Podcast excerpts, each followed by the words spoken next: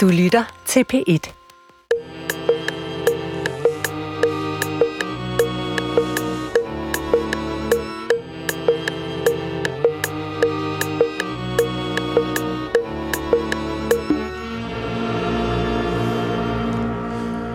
Goddag, mit navn er Peter Lund Madsen, og rigtig hjertelig velkommen til Hjernekassen på P1, som i dag skal handle om et af mine yndlingsemner, det jeg vil kalde et teknologisk quick fix.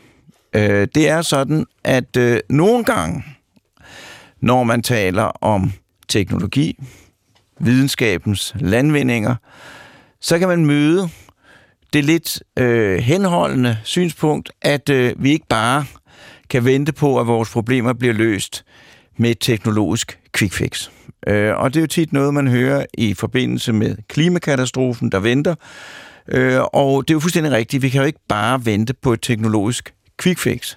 Men jeg vil alligevel våge den påstand, at teknologien i al den tid, den har eksisteret, og det har den i al den tid, vi mennesker har været her på jorden, igen og igen og igen har løst problemer for os mennesker, har bragt os mennesker et bedre liv. Så selvom man ikke kan satse alt på et teknologisk quick fix, så kan man i hvert fald godt lægge lidt sjælero i, at teknologien før har gjort, at vi har fundet fantastiske løsninger, og helt sikkert også i fremtiden vil gøre det. Og det, der vil blive præsenteret her i dag, det er, hvad der er blevet kaldt høremiraklet, det er en teknologisk landvinding, som har betydet noget positivt for en stor gruppe af mennesker. Et eksempel på, at teknologi kan være nærmest ubetinget af en god art. Og med det vil jeg sige, velkommen til Hjernekassen, velkommen til mine tre inviterede eksperter, Bjarte Edholm, René Kongedam og Stella Dyrberg. Velkommen til lytterne, velkommen til Hjernekassen på P1. Du lytter til Hjernekassen på P1 med Peter Lund Madsen. Og i dag, der skal det handle om hørelsen, og det skal handle om den teknologi, der gør, at børn, der er født med nedsat hørelse eller døve, kan komme til at høre. Og min første gæst, det er Bjarke Edholm, overlæge på Audiologisk Klinik Aarhus Universitetshospital. Tak fordi du vil komme, og vi har aftalt, at du her inden, inden festen rigtig går i gang, øh, kommer med en kort indføring i, hvordan virker hørelsen, øh, og hvorfor bliver man døv. Tak. Det er et stort svært spørgsmål, men jeg, du er læge, så jeg er sikker på, at du kan klare det. Yes, tak fordi jeg var med. Øh, jo, øh, hvordan virker øh, hørelsen? Øh, øh, vi hører jo øh, øh, lydbølger, og når lydbølgerne de, øh, møder vores hoved, så bliver de opfanget af vores øh, øre, som kaldes øremuslingen.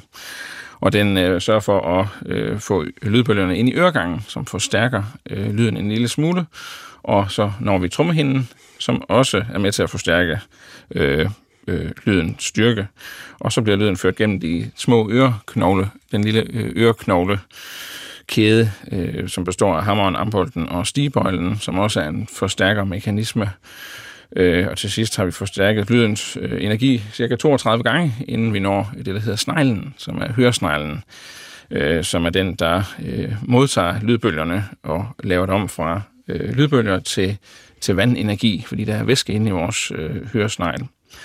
Øh, og når så øh, øh, der er sat gang i, i væsken inde i, i sneglen, så er der også nogle små hårceller, som ligesom er de øh, sensoriske eller følecellerne, som, som opfanger øh, øh, bevægelsen i væsken, og så laver de det om til et elektrisk signal til, til hørenerven. Og det er, jo, det, er jo, det er jo en af mine yndlingseksempler fra, fra hjernens verden, at øh, den der sanse, sanseinformation fungerer ved, at mekanisk energi bliver forstærket, får nogle hår til at bevæge sig, og det omsætter sig direkte til nogle elektriske signaler, som går ind i vores hjerne.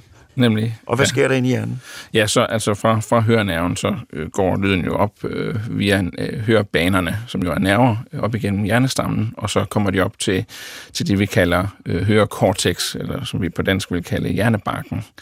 Og det er jo øh, i øh, øh barken i øh, tændingebenslappen, at øh, vi egentlig hører, hvor vi hører reelt. Øhm, så det, det er der, hvor vi, vi hører, når lyden kommer frem og opfatter det. Øhm, og ja, Så nogle bevægelser i en trommehinde bliver omsat til den oplevelse, jeg har lige nu af at høre dig snakke, eller tale.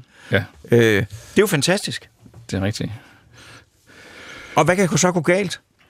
Ja, hvad kan det gå galt? Der kan gå mange ting galt, når man, når man får et høretab. Det er jo hele vejen, øh, det kan gå galt lige fra, fra øregangen af og gennem trommehinden mellem øret og det indre øre og op igennem de centrale hørebaner. Der kan, der kan ske øh, fejl hele vejen.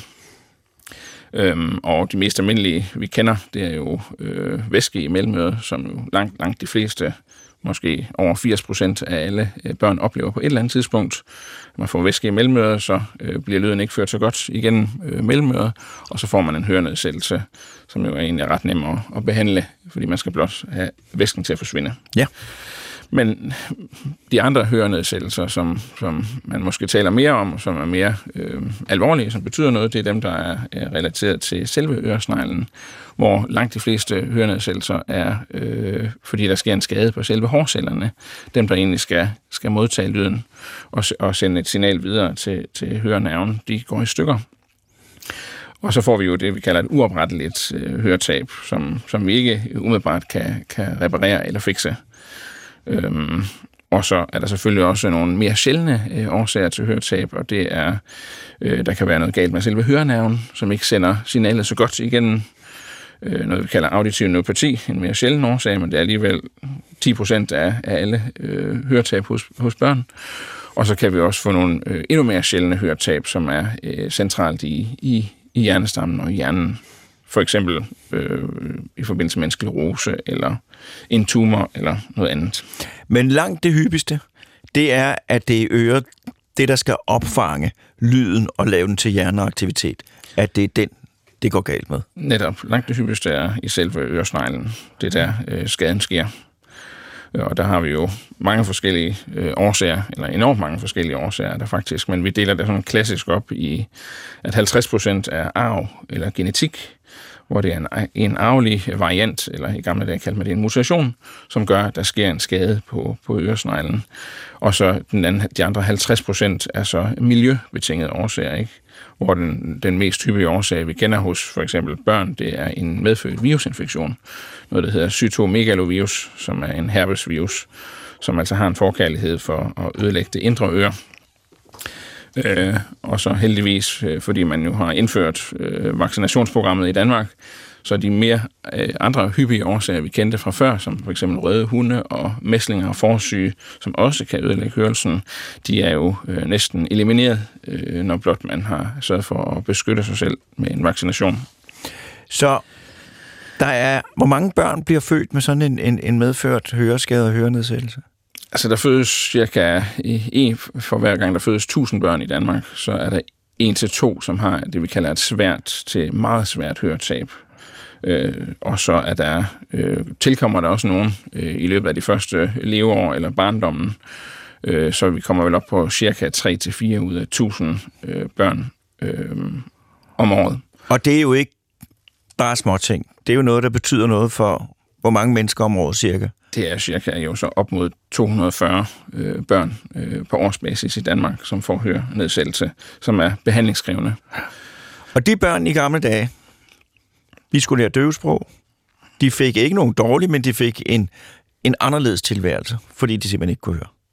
Ja, altså i, i gamle dage, øh, og det er jo øh, 20-30 år siden cirka, der, der, der havde man ikke øh, andet end, end høreapparater, som ikke var udviklet så godt øh, til at hjælpe dem, og dem, der så havde det helt store høretab, eller, eller som var stort set døvfødte, dem havde man ikke nogen øh, mulighed for at hjælpe høremæssigt. Så de blev øh, jo rent tegnsprogsbrugere, øh, fordi at øh, deres... Øh, hørelse ikke bliver stimuleret, øh, og dermed så udvikles den ikke øh, i hjernen, øh, og så øh, udvikler de deres øh, syn øh, meget bedre, end hvis man nu var hørende. Så de bliver... Det kommer vi tilbage til. Jeg vil indledningsvis sige altså rigtig mange tak for denne kyndige indledning, indføring i hørenedsættelse. Du lytter til Hjernekassen på P1 med Peter Lund Madsen. Og i dag i Hjernekassen på Vidt, der handler det om øh, hørenedsættelse hos børn, og hvad man kan gøre ved det. Og min næste gæst, det er René Kongedam, hørespecialist fra Cochlear, et firma. Og øh, vil du ikke her til en begyndelse fortælle mig, hvad laver I i dit firma. Tak, det vil jeg meget gerne. Jamen, vi laver implanterbare høreløsninger, og det vil sige, det er nogle særlige løsninger, som henvender sig til de mennesker, børn, som ikke kan få glæde af høreapparater i tilstrækkelig grad. Og der findes to typer.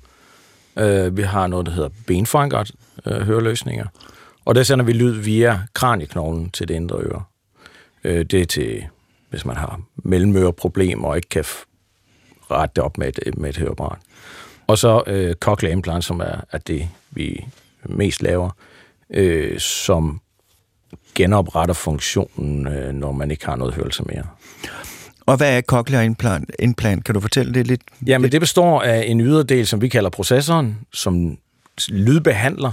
Opfatter øh, lyden. Opfatter lyden og omsætter det til noget brugbart øh, information, der bliver sendt ind til en elektrode, der er indopereret, som ligger inde i det indre øre. Og den elektrode, den overtager funktionen af de indre øres hårceller, og det vil sige, den skyder elektriske impulser ind på hørenerven, øh, og dermed hovedvejen op til, til hørecentret, og så sætter vi gang i hørecentret igen. Så i stedet for at få impulserne fra hårcellerne, så får de det nu fra et apparat, som på en eller anden måde må virke som en mikrofon i en eller anden forstand, der omsætter lyde til elektriske signaler. Er det rigtigt?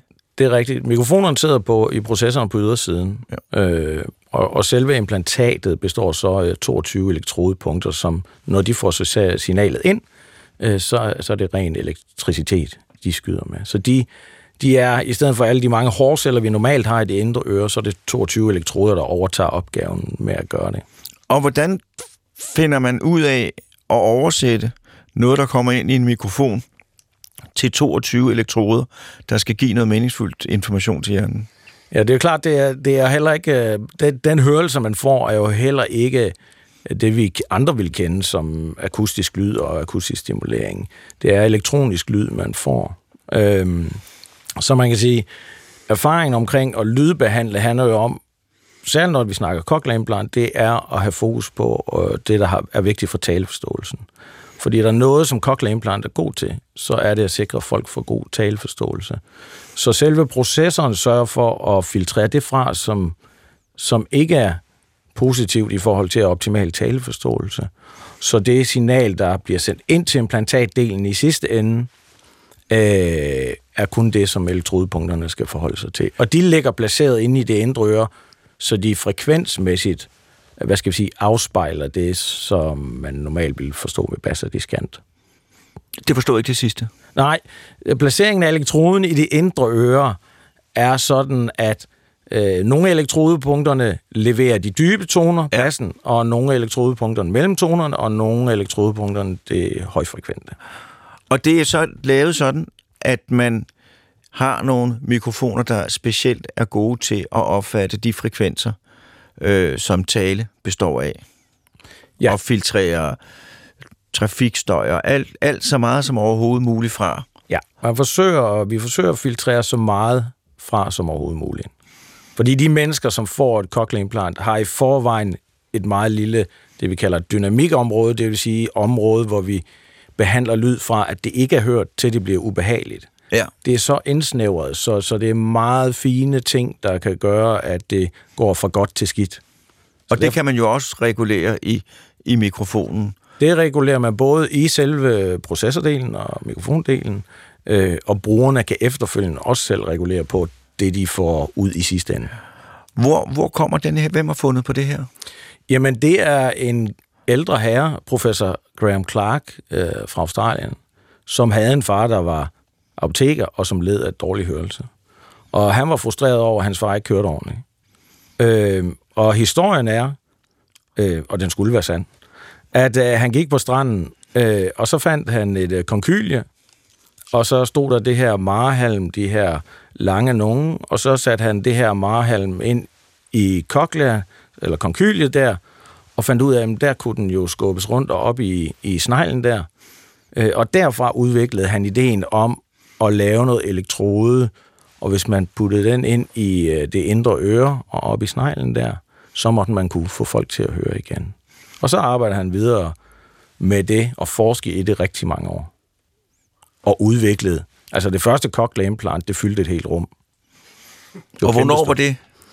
Det var i Cirka. 78, cirka. Ja, så, det, så ældre er det ikke. Nej, nej, altså det er, nu snakker du om quick fix, det er ja. noget, der er kommet på forholdsvis kort tid, øh, sammenlignet sådan med den teknologiske landvinding. Og hvad, hvad har historien så været? Hvad er, hvad, der, er der, er nogle, der er nogle udfordringer. Det kan jeg lige så godt sige. Med, hvis jeg nu hvis jeg mistede hørelsen øh, fordi at der gik noget galt med mine hårceller, kunne jeg så få et cochlear implant? Ja, hvis, øh, hvis, hvis det vigtigste for, om man øh, kan få gavn af et cochlear implant, det er, at man, hvad skal vi sige, ikke har været uden lyd i 20-30 år, og så vil i gang. Fordi vi er afhængige af at have en hjerne, der er modtagelig for information. Fordi vi stimulerer hjernen. Og, og man kan sige, at hørenedsættelsen ligger aldrig i hjernen, så bare vi kan få et godt signal op til hjernen, og den er klar til at modtage, jamen så kan man oparbejde en, en god hørelse. Og, og rigtig mange i dag, som får cochlear implant, er jo ikke mennesker, som er helt døve. Det, det var det i starten, der var det set som noget til døve mennesker.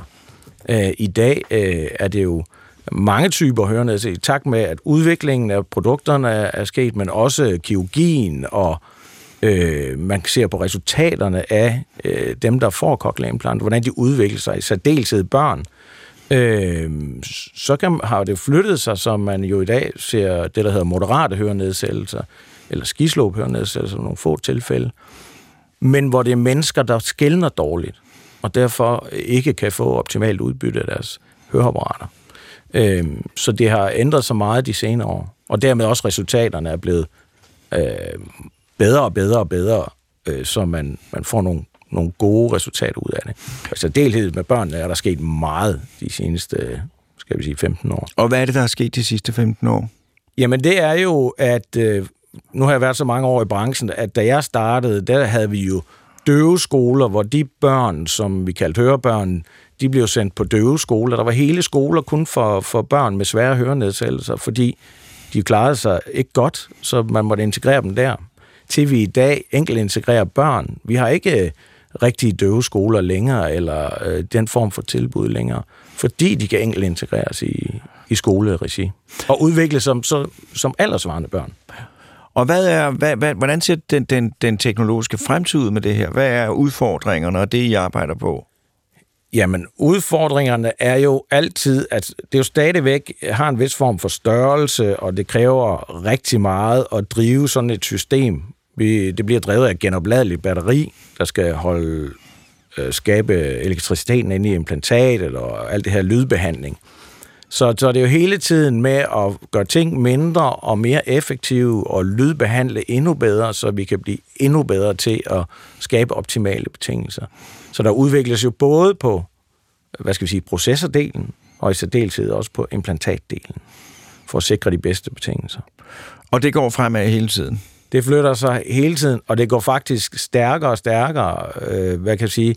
Øh, vores udviklingshjul øh, kører hurtigere og hurtigere, hvor det måske før i gamle dage tog øh, 10 år og mellem et nyt produkt, jamen så, så har vi meget kortere cyklus mellem, at vi kommer med nye ting og nye landvindinger øh, i forhold til at, at give brugerne og kandidaterne adgang til den bedste teknologi. Og det er jo, og det er jo det, I har, nu må du rette mig, hvis jeg tager fejl, men det, I har brug for, det er det samme som en, som, som en smartphone.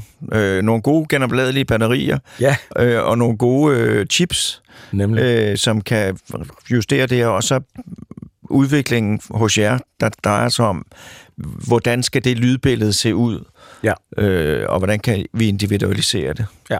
Men det her, det er altså noget, som inden for en meget, meget kort periode har ændret tilværelsen og fremtidsudsigterne for blandt andet børn, der blev født med en svær hørenedsættelse eller døve, fordi at mange, mange, mange af dem kan komme til at få en hørefunktion, som gør, at de kan leve et normalt liv, hvad det så end er.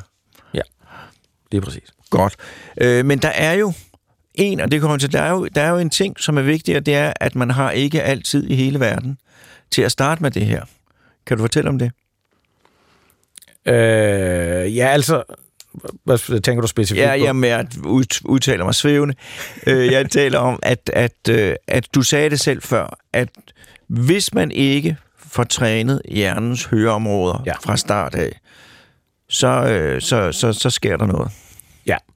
Og der- der sker jo det, at hvis, hvis, hvis man ikke får stimuleret hørecentret, så, øh, som Bjarke også fortalt, så, så er der en tendens til, at så vil hjernen jo sige, jamen hvis jeg ikke bliver brugt herover, så øh, er der nogle andre dele af hjernen, der vil øh, sige, jamen, så kan vi godt bruge øh, de funktioner, der er derovre, fordi så kan vi stim- øh, udvikle synet bedre og andre øh, sanser. Øh, og man kan sige, hvis man er inde i den proces, hvor, hvor hørecentret ikke har været stimuleret i lang tid, jamen så er der som sådan ikke øh, så meget hørecenter tilbage, og så er, er, er vejen tilbage øh, noget mere øh, knuppet. Øh, og resultatet, man kan forvente, er ikke, at man kommer til at forstå, men nogen kan komme til at høre. Og det er, det er vigtigt at skelne mellem at forstå og det at kunne høre. Ja. Øh, og det er der forskellen ligger. Det er også derfor, at man ser kriterierne og, og profilerne på, på de her CI-kandidater, de har ændret sig markant de seneste år. Men det er jo det smukke ved hjernen, at den er så omstillingsparat. Og ja. Det er jo et plusord nu om dagen. Den er meget omstillingsparat. Øh, og, øh, og, og hvis der ligger noget, der ikke bliver brugt, så tænker det, det tager jeg til noget andet. Øh, og det er jo sådan, har jeg jo, vi hører, man hører mange gode ting her i Hjernekassen. Der har vi blandt andet hørt Peter Wust fortælle, absolut gehør. Det at kunne genkende en tone, øh, sådan direkte. Hvis det ikke bliver trænet fra, hvis man har talentet, hvis man ikke træner det inden femårsalderen, så forsvinder det. Det ligger der som et tilbud, men det skal, det, det, det, det skal benyttes. Og der er rigtig, rigtig mange hjernefunktioner, som, som, som skal, øh, som skal øh, bruges for, at de bliver bibeholdt. Og det her, det er jo så en af dem. Ja. Jeg ved også fra Peter Wust, at den grundlæggende musiksmag, altså det musiksprog, man forstår, den er også øh, sådan stort set fastlåst der for femårsalderen. Så vi rejser om på den anden side af jorden og tænker, det er noget under musik, det forstår jeg ikke, så simpelthen fordi, at vi ikke har været udsat for det fra femårsalderen. Tusind tak. Jeg kommer tilbage til dig.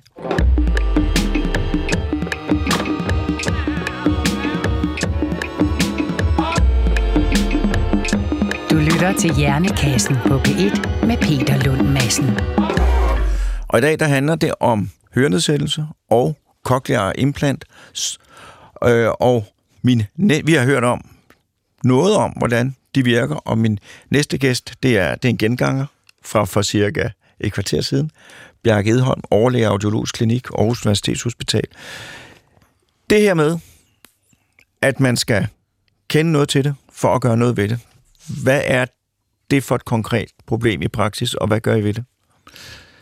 Øhm, nu skal jeg lige forstå de spørgsmål Det er, rigtigt. jeg stiller dårlige spørgsmål i dag. Jeg beklager virkelig, men det gengæld er de lange. Ja. Øh, øh, man skal finde disse børn, der skal have indopereret cochlear implant hurtigt, Det er rigtigt. for at det skal virke. Ja, ja. Hvad gør I ved det? Ja, vi, øh, i 2005 så indførte man det, der hedder den neonatale hørescreening. Der begyndte man at screene alle børn, som bliver født i Danmark. Det er i hvert fald et tilbud til alle børn, der bliver født i Danmark. Og screene dem for øh, høretab. Øh, fordi vi netop ved, at der kommer øh, jo en hel del øh, børn hvert år, som vi nævnte tidligere, øh, med høretab. Og øh, det er jo vigtigt at finde dem, men det er også vigtigt, at vi kan gøre noget ved det. Og hvordan laver man høreundersøgelse hos, øh, hos, hos, hos et spædbarn? Hos et spædbarn, der Det er jo ikke noget med at løfte den højre arm. Nej, nemlig. De, de kan ikke rigtig sige, når de har hørt noget. Nej. Så derfor er vi nødt til at bruge det, der hedder en objektiv øh, undersøgelse. Altså en undersøgelse, hvor vi egentlig har en maskine, som sender lyd ind, og det er lidt forskelligt afhængig af, hvor man bor i Danmark, hvordan høreundersøgelsen bliver lavet. Men i, i, i nogle øh, regioner, der laver man en høreundersøgelse, hvor man sender lyd ind, øh, og så modtager øh, høresneglene lyden i de hårceller, som jo hører det, og hvis de har hørt det, hørt lyden, så sender de et ekko tilbage øh, ud igennem øregangen. Og det kan maskinen så øh, fange, det her ekko, og så ved man, at hårcellerne er til stede på et bestemt øh, høreniveau, og, og så ved vi, at de kan høre med høresneglen. I nogle andre øh, regioner i Danmark, der øh, laver man en hørescreening, hvor man sender lyd ind, og så opfanger man et signal fra hjernestammen, hvor lyden altså er gået hele vejen igennem øh, øregangen og mellemøret, og sneglen, og ud i øh, hørenerven, og op igennem hjernestammen, og så får man svar derfra. at der er simpelthen forbindelse. Så ved man, at der er forbindelse hele vejen op i hjernestammen. Ja. Er det noget, der er, der er slemt for et lille spædbarn? Overhovedet ikke. Det er øh, fuldstændig øh, risikofrit og, og uden nogen form for ubehag. Det er blot en lille probe, der bliver sat i øregangen. Probe, det, det er en lille dims? Det er en lille, ja, en lille dims, som kan sende lyden og som kan fange lyden. Øh, og så, hvis man laver den, hvor man øh, undersøger øh, svaret fra hjernestammen, så er man også nødt til lige at sætte to elektroder på hovedet, som nogle klistermærker. Men det er... Øh, det er i den lette ende.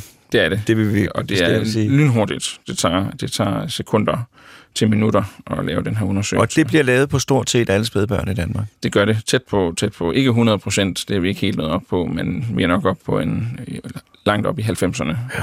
Ja. Så det er mange, der bliver undersøgt. Og det er jo super vigtigt at finde høretabet, fordi øh, hvis ikke vi får det behandlet, så har det enorme konsekvenser øh, for barnet. Fordi det påvirker barnet. Vi ved jo, at oftest, øh, at øh, børn med høretab, de har vanskeligheder med deres sprog. Med for eksempel udtalen. De kan have udtale vanskeligheder. Øh, har man et stort høretab, som ikke bliver behandlet, så lærer man slet ikke at tale. Øh, og det er jo sådan det første, man lægger mærke til øh, hos det barn, der, ikke, øh, der har en hørenedsættelse, som ikke bliver behandlet. Øhm, men det har også mange andre konsekvenser. Det er ikke kun sproget, det påvirker. Det påvirker også barnets generelle udvikling, øh, fordi barnet har svært ved at kommunikere med, med jævnaldrende og med, med forældrene. Og derfor sker der også nogle øh, frustrationer for barnet der, så det påvirker øh, barnets øh, følelsesmæssige udvikling. Og så kan man sige, hvis ikke det bliver behandlet, og man ikke får behandlet høretabet, jamen, så får man problemer, når man kommer i skole. Man kan ikke høre, hvad der bliver undervist i, øh, og derfor så klarer man sig dårligt i skolen. Øh, og på den måde, så får man også øh, øh, ringere muligheder for, for job, når man engang når dertil som voksen. Men det må jo også påvirke hele den sociale tilgang til verden, som jo er fantastisk vigtig for alle mennesker på forskellige måder, hvis man ikke, hvis man ikke er med. Det gør det nemlig. Det er jo ikke til at kommunikere, hvis ikke man kan tale med, med, med andre. Eller ikke rigtig forstår det hele tiden. Nemlig, ja, det er rigtigt. Og hvordan var det i gamle dage? Hvad gjorde man i gamle dage før cochlear implant med, med børn, som havde svære hørenedsættelser? Hvis det var de rigtige, de rigtige døve, øh, ja. så, så kunne man ikke hjælpe dem. Så var man nødt til at lære dem øh, tegnsprog, og så øh, blev det rent øh, tegnsprogsbrugere. Hvis de har et stort høretab, så kunne man øh, behandle med høreapparat, men det var ikke øh, super godt, øh, fordi der, høreapparaterne har en vis øh, øvre grænse for, hvad de kan klare. Og når høretabet bliver større end det, vi, vi siger 70 decibel, det svarer til, ja, hvad svarer 70 decibel til? Det er i hvert fald et meget stort høretab. Det er et meget stort høretab. Så, øh, så kan høreapparaterne ikke rigtig følge øh, godt nok med, og så får man ikke udviklet øh, ens sprog godt nok. Øh, og det er så der, hvor vores øh, skifte er fra, fra høreapparater til, til cochlear implant, altså implantatet. Så man fik med svær hørenedsættelse, eller total døvhed i gamle dage, der fik man øh, fuldstændig fint liv, men det var et liv, hvor man, man var på nogen måde isoleret fra, fra, fra, fra, fra, fra, fra alle de andre, og levede og kommunikerede med døvs, døvs altså, øh, øh, tale, hvad hedder, tegnsprog, øh, og måske en helt anden tilværelse. Det er rigtigt, ja. Man havde en helt anden, øh, et helt andet øh, liv, end man... Ikke nødvendigvis dårligere, men anderledes. Anderledes liv, ja. ja. Nemlig, man, man er nødt til, hvis man var helt døv, at gå på døveskole øh, og, og, og, og kommunikere med tegnsprog. Men det, det er vi jo, hvad skal man sige, ude over i dag, fordi i dag så fanger vi jo øh, ved den her øh, hørescreening, der fanger vi jo børnene tidligt, og så kan vi nå at give dem CI, så de kan udvikle et øh, helt almindeligt talesprog, og de kan gå i en helt almindelig mainstream skole og lære det, de skal. Og er øhm, det stort set alle, det, det gælder? Det er langt de fleste, langt, langt de fleste med, med stort høretab. Øh, blot vi fanger dem i tide, fordi vi har jo sådan et vindue. Og hvor, hvor vi, hvornår er det vindue? Det vindue, det ligger, vi plejer at sige, så tidligt som muligt. Men vi giver ikke CE før øh, tidligst i 9 måneders øh, alderen, fordi vi skal lige være sikre på, at høretabet faktisk også er der, at det er reelt. Så vi måler flere gange på forskellige måder, måler vi barnet, for at være helt sikker på, at høretabet er der. Og når vi er helt sikre på det, så giver vi CE. Og CI, det betyder cochlear implant? Cochlear implant, det er nemlig implantatet, ja. Det er jo kun fordi, jeg læger implantatet. Nemlig, nemlig. Og så, vi kan godt give det senere, og det har vi også gjort tidligere, men vi ved, at øh, når man kommer op omkring allerede ved treårsalderen, så bliver udbyttet af CI øh, noget øh, ikke så godt, Hvorfor? som hvis vi gav det Øh, det er jo fordi, at, at hjernen allerede, øh, hjernens plasticitet, altså den måde, den kan modelleres, Ja. det, den, den øh, er bedst, jo yngre man er. Og hvordan bliver resultaterne så ved treårsalderen sammen? De får også, de får også talesprog, men de bliver mere, de får nogle vanskeligheder. Det går ikke helt så godt, som, som når man får det øh, helt tidligt. Fordi hjernen simpelthen ikke er vendet til at bearbejde høreindtryk, Ja, den har og derfor fungerer den ikke så, så, så sikkert. nemlig, den skal stimuleres, for at den, den bliver udviklet, og hørebanerne skal stimuleres. Jeg har jo set på noget, der hedder internettet, sådan nogle små film med, med børn, der er blevet opereret, og så hører deres moder stemme første gang. Ser I så nogen? Hvordan, hvordan reagerer børnene? Nej, vi ser det ikke, fordi vi skal passe på med, hvor meget vi skruer op for lyden lige i starten, når vi tænder for, for, for deres implantat. For ikke at gøre... Det må være kæmpe Det er jo overraskelse i hvert fald. En del af dem har aldrig hørt. Nej, det er De har det. aldrig hørt noget. Hvad er det? Det er første dag i deres liv, de får lyd. Ja. Og hvis vi skruer for højt op, så, så kan vi jo få en negativ reaktion hos barnet. Så barnet simpelthen hiver øh, høreapparatet af, altså CI'et af. Øh, og det skal vi ikke ud i, for de skal Nej. bruge det, de skal lære at bruge det. Så derfor så laver vi en, en meget stille, øh, vi tænder stille og roligt for det, hvor vi tænder over to dage og skruer forsigtigt op, så de vender sig til det. Så i virkeligheden er idealet for jer ikke at få nogen reaktion. Eller så lille en reaktion som muligt. Ja, faktisk. Ja, det er det faktisk, ja. Så det, det, er, det er, men det er jo det, man ser øh, på forskellige YouTube-videoer, at, øh, at det, der er en fantastisk reaktion. Det ser vi nok mere hos voksne mennesker, at der kan komme en, en spontan fantastisk reaktion, fordi i, i visse tilfælde hos voksne mennesker, der har mistet hørelsen, og så får de igen, så kan de faktisk høre lige så snart vi, vi tænder det. Så kører det. Ja. Ikke alle, men, men, Men nogen. men hos- nogen, ja. Men når man så har fået indopereret implantatet, og begynder sådan langsomt at skrue op, kommer det så bare af sig selv? Det kommer delvist. delvist. Man kan sige, at øh, en del af behandlingen er øh, at bruge det her implantat, altså den protese. Øh, det, det, det stimulerer. Men man er også nødt til at hjælpe, hjælpe barnet i gang til at, at forstå, at det begynder at modtage lyd, fordi det forstår barnet ikke i starten. Og der har vi så en, en anden øh, terapi eller behandlingsform, som vi bruger, som hedder AVT, står for Auditory Verbal Therapy. Øhm, og der har vi nogle specialuddannede øh, hørekonsulenter, de hedder audiologopæder eller audiologer, og de, øh, de lærer forældrene øh, at stimulere barnet med, med lyd, og lærer, øh, hvordan øh, de skal fange deres barn, så barnet bliver lydopmærksomt. Ja. Og på den måde, så øh, er det en, et supplement til, til selve, til selve CI-implantatdelen. Ja. Så har vi også den her terapidel ved siden af. Så er det jo noget, som interesserer mig meget. Det er jo det her med de her øh, hjerneomrokeringer. Er det noget, man kan se på målinger fysisk? Det kan man godt. Der er lavet, øh, I USA er der lavet øh, undersøgelser, hvor man kan se, at, øh, at hjernen den ændrer sig lynhurtigt. Bare det, man får et høretab, så begynder hjernen at, at Så ommodellere sig. snup, snup, snup. Netop, ja. Nemlig, så det kan man, det kan man sagtens se, at, den, at aktiviteten går mod synsbakken. Altså, vi bruger jo hørebakken til at høre med i hjernen, og synsbakken til at se med. Så det, man ser, det er simpelthen, at de områder, der førhen og, øh, hvad det hedder, behandlet høreindtryk, de bliver nu aktiveret, når man ser. Det gør de, ja. Man får stimuleret synsbakken i stedet for, og så bliver man meget mere øh, visuel, som vi kalder det. Og kan du give et meget mere visuelt, hvad dækker det over? Det betyder, at vi kan se det på børnene, at de, øh, de er enormt opmærksomme, når de kommer øh, ind i rummet, så øh, følger de med, og de følger, vi, vi plejer at sige, at de har øjne i nakken, Ja. fordi de kan se alt, hvad der foregår. Og der, der har vi et lille problem, når vi skal lave øh, høreprøve på dem, fordi vi er også nødt til at lave en høreprøve, hvor vi kan se, at de reagerer. Der skal vi øh, være meget skarpe på at øh, se deres reaktion af en reaktion på lyd, og ikke en reaktion på, at der er nogle mennesker inde i rummet. Men der har vi heldigvis specialuddannet personale, som er toptrænet til det. Så det, der sker simpelthen, hvis man er født øh, uden mulighed for at få stimuleret høreområderne i hjernen, de bliver brugt til, til syn. Man bliver ikke distraheret af alt muligt lyd. Og man bliver vendet til, at opmærksomheden den er endnu mere visuel, end, end den er hos, hos os. Så de er super gode til at, at holde øje med ting. De ser enormt godt, ja. ja. Forsvinder det så, når man får cochlear implant? Det vender man, ja. Det vender man stille og roligt. Så vender man dem til, at de begynder at forstå øh, det lydimpuls, de får, og indtryk. Øh, og så får man vendt væk fra, at det er øjnene, alting kommer igen. Al- Alting kommer altså, igennem. også kommer et Ja. ja. lydsignal, som de så begynder at bruge, og så de kan begynde at udvikle deres sprog.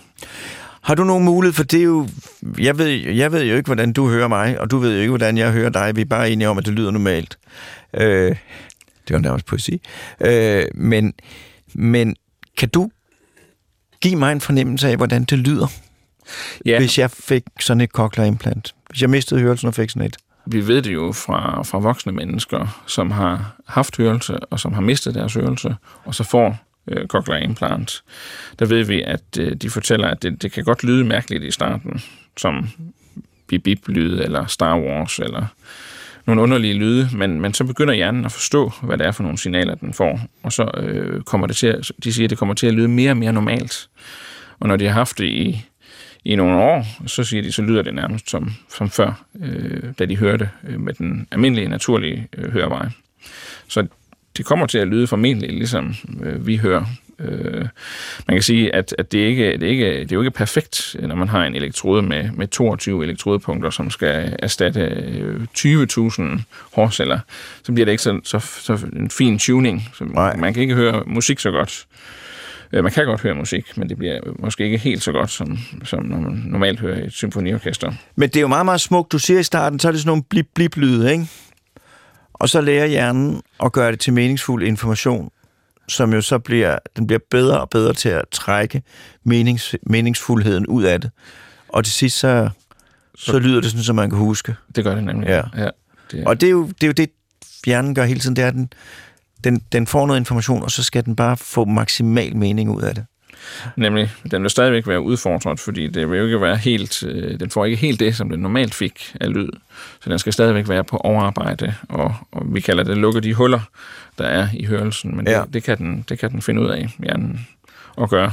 Så, så, så det, er ikke, det er ikke den perfekte løsning, men det er en løsning, som gør, at, de, at børn udvikler sprog og kan, kan øh, udvikle sig, øh, som de skal, på linje med jævnaldrende og gå i normal skole og så videre. Så er det, bortset fra, at man skal øh, passe på alle de her ting, er det et normalt liv, man får? Det skulle det meget gerne være. Ja. Det er det, vi, vi, vi stiler efter. Ja. At de får et øh, helt normalt liv. Ja. Uden, øh, uden store begrænsninger. Hvordan, øh, hvis du nu øh, kunne få et, øh, et ønske, øh, en forbedringsønske til den her teknologi, hvad skulle det så være? Hvad er det mest?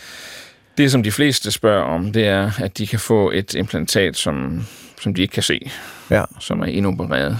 Det er det, øh, vi får spørgsmål fra, fra forældre, det er, om det kan indopereres helt, fordi det kan stadigvæk ses. Og det er denne her, man kan se sådan en... en Der kan man se høreapparatdelen. Ikke? Ja. Der sidder en høreapparatdel, som ligner et, et vanligt høreapparat, og så sidder der en rund, øh, en rund øh, vi kalder det en, en coil, eller, og, og, eller transmitter. Og det kan man jo se. Men, øh, men det er sådan set det, som kunne være det er det, der er det, der, det er forældrenes ønske. Det er det, forældrenes ønske. Måske Ja. også øh, patienterne selv på et tidspunkt, når de bliver store. Ja. Men er det noget, som, som man oplever? Det er jo ikke noget, man, man lægger rigtig mærke til, når Nej, man går rundt. Jeg ser det jo godt, men jeg, det er jo ikke til at nå. gør man jo ikke. Det er jo ligesom, i dag, der bruger alle øh, øh, unge mennesker, de bruger jo øh, Airpods og så videre. Ja. Så der er jo masser, der går rundt med mange forskellige ting i ørerne. Stridende ud af ørerne. Ja, Nemlig. Og det er jo ikke godt for hørelsen, det er ikke rigtigt? Nej, det er jeg ikke sikker på. Jeg, er ikke, jeg, tror, jeg tror ikke, man skruer så højt op, at man... Øh, Man må ikke skrue for højt laver op. Ellers, skade. ellers er det godt nok. jeg tror ikke, det betyder så meget. Det er jeg glad for at høre. Du lytter til Hjernekassen på P1 med Peter Lund Madsen. Og i dag, der handler det om hørelse, nedsat hørelse og cochlear implants. Og vi har hørt både om teknologien bagved, vi har hørt om de lægefaglige aspekter, og nu er det tid til at byde velkommen til Stella Dyrberg, direktør Decibel, Landsforeningen for Børn og Unge med høretab. Vil du fortælle lidt om dig selv i start, til start til en start? Og velkommen til. Mange tak.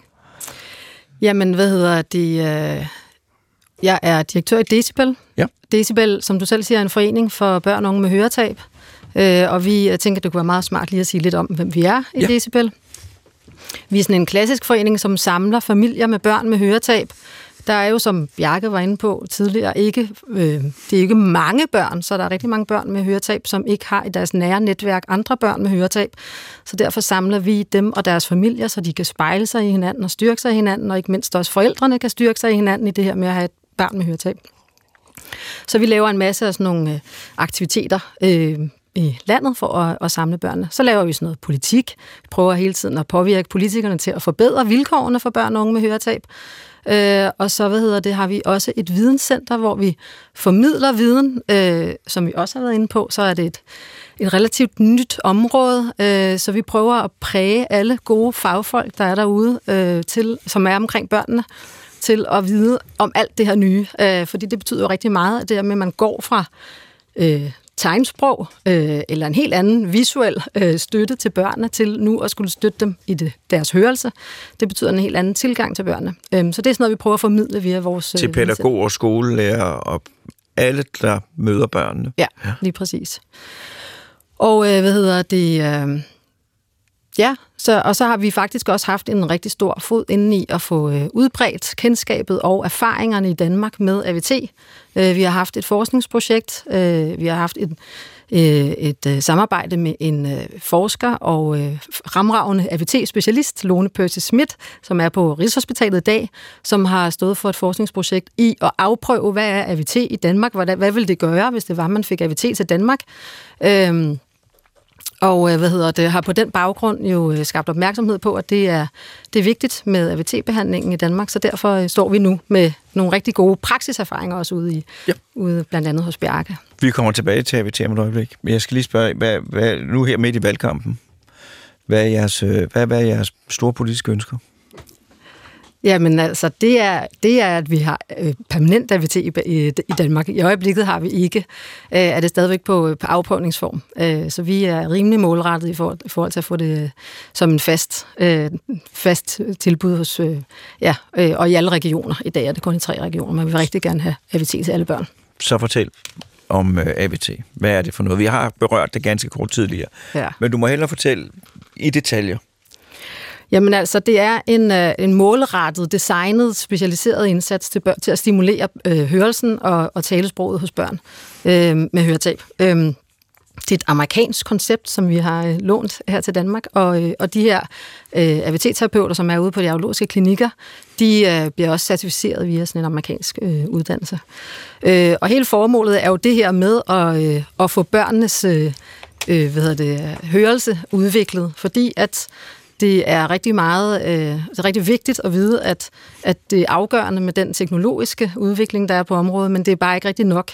Øh, man skal simpelthen have de her børn til, fordi de har fået lyden, men det der med at få forstå lyden og få udviklet øh, sprog, det, det kræver simpelthen en kæmpe indsats, og det er det, som ABT gør. Og Helt konkret, så er det sådan, at der sidder nogle ABT-terapeuter rundt på de audiologiske klinikker, og der kommer forældrene. Det er ikke rigtig en træning, man kan sende børnene ud på, så det er egentlig forældrene, man, man lærer det her. Og de kommer ud, på, ud til en AVT-terapeut, forældrene med, med barnet, og så har de en time hos en øh, AVT-terapeut, hvor at AVT-terapeuten selvfølgelig hele tiden følger, hvor er barnet henne i udviklingen, og så inspirerer og motiverer de forældrene til at sige, hvad er det for nogle ting, vi skal have fokus på i den kommende tid? Hvad, hvor er jeres barn henne? Og, og hvordan kan I arbejde med at stimulere hørelsen? Og det er via sprog, øh, sprogleje, sangleje rigtig meget. Altså i børn det her, så det skal leges ind. Så det er rigtig meget med at og, øh, og inspirere til, hvordan er de hele tiden i jeres hverdag for, for øh, sprog ind til de her børn. Og der er sådan nogle forskellige øh, teknikker, man kan bruge. Øhm, der er sådan noget, de har sådan en række principper, de arbejder ud fra. Der er en, der hedder auditiv øh, før visuel, for eksempel. Og det er sådan noget med, at man skal sidde på hænderne. Alle vi andre er vant til at, at sidde og pege desperat, når vores øh, lille barn sidder og vil have et eller andet. Og så, men er det mælken, du vil have, eller er det cornflakesen, eller hvad du vil have? Det må man ikke, fordi der har man gang i den her visuelle øh, stimulering. Og derfor så lærer forældrene at sidde på hænderne og sige, jamen er det mælken eller cornflakesen, du vil have? Og når så barnet siger et eller andet, som kunne tolkes som noget mælk, så, øh, så skal man også virkelig... Øh, øh, så skal der være stor applaus, fordi det, hele det der med at reproducere, altså hele den der, øh, som er intuitiv hos andre, med at reproducere, hvad man lærer og hører, det skal man også øh, opfordre børnene til. Så de skal ligesom sådan virkelig motiveres til, at ja, det var så fint, du sagde mælk, selvom det måske var langt fra noget, der lignede mælk. Så det er en af de ting, man lærer som forældre, simpelthen, hvordan er det, man hele tiden har, har fokus på, ikke at, at, altså kun at stimulere hørelsen. Det er også simpelthen også at lære barnet at være opmærksom på hørelsen. Ja. Fordi det konkurrerer jo med alle mulige andre, men det er simpelthen, at, ja. At det er opmærksomhed skal også rettes derhen. Ja. Og hvad er der mere? Så er der øh, sådan noget øh, highlighting, for eksempel, sådan noget at man betoner lyde eller øh, øh, ord. Øh, og det kan være, det er også igen i dialog med AVT-terapeuten. Hvor er barnet henne? Hvad er det for nogle særlige sproglyde, barnet kan have svært ved at reproducere? Og det kan være for eksempel S. Og så kan det være, at man sidder og tegner med sit barn, og så siger man, hov, du har tegnet en sol. Altså, så man hele tiden får styrket øh, og vækket den her auditive sansen. Hov, der var en lyd, jeg lige skulle lære. Så kan man sådan hele tiden stimulere børnene det. Og så er der sådan en grundlæggende ting, man skal som forældre, og det er, at man skal sætte lyd på ens hverdag hele tiden. Hele tiden have, have, have, have, have børnene gjort opmærksom på sådan, hov, kunne du Hørte du den lyd? Det var en hund, der gøede, og ligesom koble en begivenhed eller en hændelse, med, hvor der har været lyd på, til forståelsen af det, sådan, så barnet ligesom lærer, sådan, at Nå, det var den lyd, og det kunne jeg koble til det. Så det er sådan, simpelthen sådan en, en, det, som, som AVT egentlig går ud på, og det er at, øh, at lære forældrene den her, og det er en rigtig stor opgave for forældrene. Ja, fordi man skal virkelig ændre sine vaner, og det er jo ting, man regner med at indlysende, og så skal man til at, Lige præcis. ikke? Og, man er, altså, og, man, og det er et stort ansvar som forældre, fordi man får at vide af sin AVT-terapeut, at man er den sproglige rollemodel for ens barn, og det er hele tiden, man skal være opmærksom på det. Og man får jo næsten at vide, at man har ansvaret for, om ens barn udvikler et sprog. Og det er jo ikke forældrenes ansvar, men det er en sådan, mange forældre står med, og det kan være en kæmpe, et kæmpe ansvar at stå med. Men Og hvordan tager forældrene imod det her? de tager godt imod det. Øhm, vi har øh, noget af det, som jeg ikke lige fik nævnt for omkring decibels så vores funktion i øjeblikket, det er, at vi monitorerer den her behandling. Øhm, så vi har sådan en database, hvor vi samler øh, data ind på alle børnene. Hvem er det? Hvad er det for nogle børn, der får tilbudt øh, AVT? Og hvad er deres resultater? Øh, AVT-terapeuterne, de tester løbende børnenes hørelse og deres sproglige udvikling. Og så gør, det gør de en gang imellem, og så samler vi op på, hvordan går det. Og noget af det, som vi også har stor fokus på, det er forældrenes tilfredshed og arbejde med det her, fordi at det var også en af bekymringerne ved at tage det her lidt amerikansk koncept måske til, til Danmark, det var, hvordan kan forældrene ligesom klikke ind i og have det her ansvar. Ja, det er jo ikke særlig dansk, at man siger, you're responsible. Nej. Men det er de meget, altså det tager det rigtig godt mod. Altså sådan, vi måler sådan tilfredsheden for forældrene, ja. hvor stort, og hvor meget fylder det her. Og det fylder. Øh, det gør det jo altså at have et barn med høretab. Men, øh, men, men øh, de, de er meget tilfredse med den her behandling. Og kan man få det over hele landet? Man kan få det over hele landet, ja lige nu. Nu må vi se, hvordan det ser ud i, den anden, øh, og i fremtiden. Men ja, det kan man. Øh, der er, I dag er det tre audiologiske klinikker, altså på Rigshospitalet, på Aarhus øh, Universitetshospital og, i, og Odense Universitetshospital. Det er de tre steder, man skal køre til. Som der er, altså, så hele landet er sådan sagt, at det er tre steder i Danmark. Ja. Hvordan kan det være, at du er formand for Decibel? Direktør. Men, Direktør, øh, undskyld, ja. til selvfølgelig rigtigt. Jeg er undskylde i to dimensioner, Ja. øh, men øh, Men altså, det er øh, måske også, fordi jeg har en... Øh, øh, hvad hedder det? Øh, det er jeg, fordi jeg har et personligt aktie i det her. Min egen søn er født så godt som døv. ja. Øh, han er 12 i dag, men, øh, men øh, vi øh, gik jo igennem den udredning, som Bjarke også fortalt, og øh, fik konstateret ham, så, så, så, øh, altså, som han aldrig ville udvikle sprog. Jeg tror, at det blev nævnt noget i retning af, måske ville han kunne høre, hvis der fløj en jumbojet lige hen over hovedet på ham, men ellers ville, øh, ville der ikke rigtig komme noget ud af den adgang til lyd, han havde. Og kom det som et lyn fra en skyfri himmel? Fuldstændig. Det var ikke noget, der var i familien eller Nej. noget? Nej, ingen i familien har det. Jo, min morfar havde et aldersbetinget høretab, Ja. ja. da han blev gammel, men øh, ellers har vi ikke øh, nogen i vores familie, som har... Øh, Og hvad skete der så? Jamen altså, så, øh, så husker jeg faktisk, nu har vi været inde på, på øh, Quick Fix. Ja. Jeg husker faktisk, at lægen, jeg talte med i sin tid, det var på øh, Gentofte dengang, sagde, jamen øh, din søn har et, et stærkt, øh, høre, en, en høre, stærk hørenedsættelse, øh, men øh, det kan vi godt fikse. Og den har siddet i mig længe, den sætning, fordi det, det var sådan... Ja, det helt ikke det. sådan. Nej, Nej. Øhm, men det gjorde de. Altså, han var 11 måneder, da han blev opereret øh, med CI, altså cochlear implants på begge ører. Og han er 12 i dag, og han hører fuldstændig øh, fremragende, og øh, går i den normale folkeskole, som ligger lige ved siden af, hvor vi bor. Og, øh, og, altså, og, og når jeg sidder i et rum, eller faktisk også i et andet rum end derhjemme, øh, og kommunikerer med ham, eller råber af ham, eller hvad jeg nu gør, Taler til ham. taler til ham, Ja. så, øhm, så er der ikke noget, jeg kan øh, registrere, så kan jeg ikke høre, eller kan jeg, fornemmer jeg ikke, at han har et høretab. Så hvis morgen jeg kom hjem til jer, Ja. og ikke vidste noget, så ville vi ikke lægge så vil mærke de til ikke tænke over det. Ikke over, at det synlige, at han har øh, nogle... Nå, okay, hvis vi tager det væk, så Ja. vil, der vil ikke vil være ikke- nogen ting, hvor man tænker, ups, det var der. Nå, okay, nej, Nej. der var ikke været noget. Nej, han øh, taler fuldstændig, øh, fuldstændig flydende rent. Øh, man kan slet ikke høre det på ham. Men hvis vi sidder 20 mennesker hjemme i vores lejlighed, så er han øh, udfordret. Og det er måske mit ønske til teknologien fremover. Øh, jeg tror i virkeligheden, jeg kan godt følge det der, Bjarke siger med, og det tror jeg særligt, det tænkte jeg også rigtig meget over i starten, men den synlige del. Der var jeg også synes også, de er lidt de større, cochlear implantsprocesserne er større end de høreapparater, som for eksempel de ældre får, så de fylder faktisk ret meget sådan synet. Men det tænker jeg slet ikke over længere, og det er faktisk heller ikke noget, der fylder noget i min søns verden. Men det der med, at hans, altså at baggrundsstøj og sådan nogle ting der, der er han ikke lige så godt øh, stillet. Der kan han godt... Øh, Men det er jo også en fuldstændig ekstrem opgave. Altså, i, i et mylder af lydindtryk, så skal der lige hentes dem ud, der er relevante, faktisk inden man er begyndt at analysere dem, og så skal man analysere dem og få en mening ud af det. Det er helt, det er en absurd svær opgave. ja, Ja. det er det. Hører din søn musik? Øh, noget musik. Altså, jeg, jeg vil sige, en af de fejl, vi måske har begået som forældre, det er, at fordi vi var så fokuseret på, at han skulle udvikle sit talesprog, og have fornemmelse for sproget og sådan nogle ting der, så, så vi, vi øh, dræbte alt, hvad der var af baggrundsstøj derhjemme. Så herunder også musik. Så vi har faktisk lidt slukket for musikken derhjemme, og det fortryder jeg i dag, fordi at det vil han sagtens have kunne, det vil han sagtens have kunne klare. Øh, men, men det synes jeg lidt måske kan betyde, altså, at vi har lidt, hvad skal man sige, vi har den, den del af ham har vi ikke stimuleret. Men han er begyndt, han kan godt lide musik, men han er bare ikke lige så interesseret i det, som måske hans jævnaldrende. Fordi at, at lige den del af, af, af lydopfattelsen er ikke blevet trænet. Det, det er mit gæt i hvert fald. Så I har ikke været i tvivl om, at øh, er der nogen, og nu kan det jo bare, altså, I, der, er jo, der, er jo, der er jo nogle hørenedsættelser, og nu må du rette mig, hvis jeg tager fejl, øh, øh, Bjarke, at øh, der er nogen, der, er- der er arvelige, øh, og man kan nå til i gamle dage, øh, familier, hvor øh, forældre og børn havde en hørenedsættelse og kommunikerede via øh, tegnsprog. Og der vil jeg jo sige, at der er ligesom denne her øh, arvelighed, den er, den er brudt på den måde, at man kan gøre noget ved det.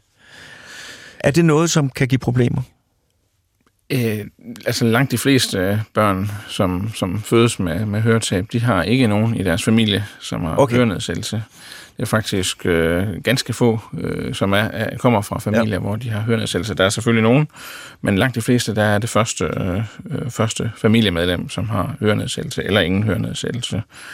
Øhm, og ja, og det, det kan man sige, det, det, hvis man bevæger sig i et, et miljø, hvor, hvor, hvor der kun er tegnsprogsbrugere, så vil man også oftest finde sin partner og få børn ja. med inden for det miljø, og der er så større risiko for, at, at, at, at det går igen. Ja. Øhm, men men det, det bryder vi lidt den kæde i dag ved, at, at, at vi, øh, vi giver øh, CI til, til alle, alle døve børn i dag. Ja. Og, og dermed så bliver de jo hørende og, og indgår i, i det almindelige øh, fællesskab.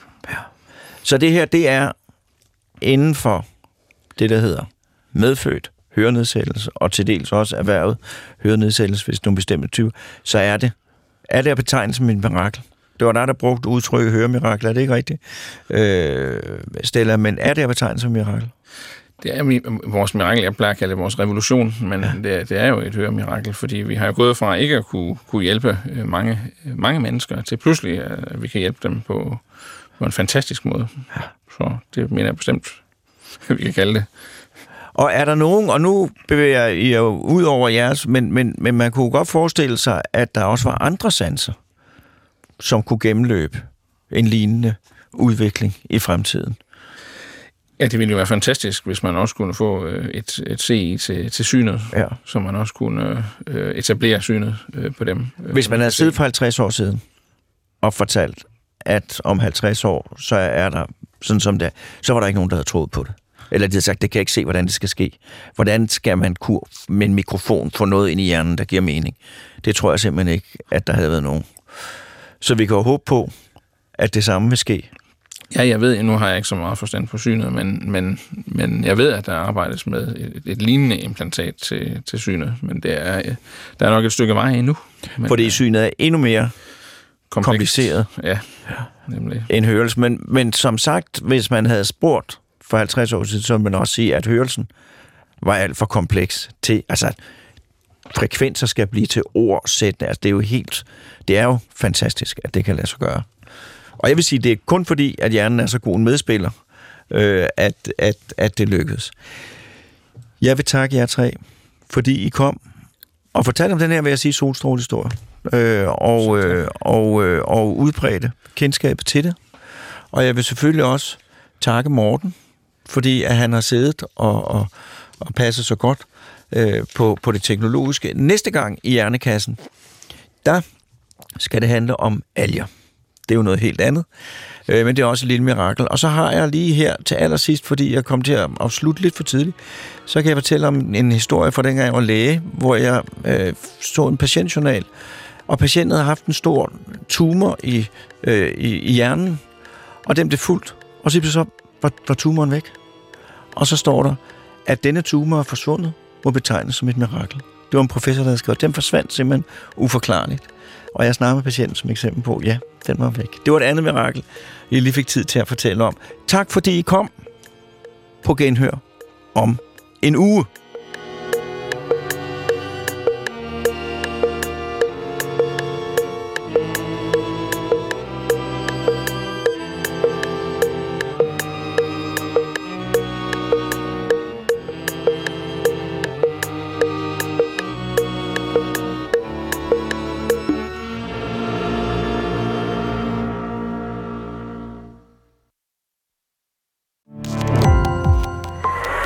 Opdagelse i alle DR's podcast og radioprogrammer. I appen DR Lyd.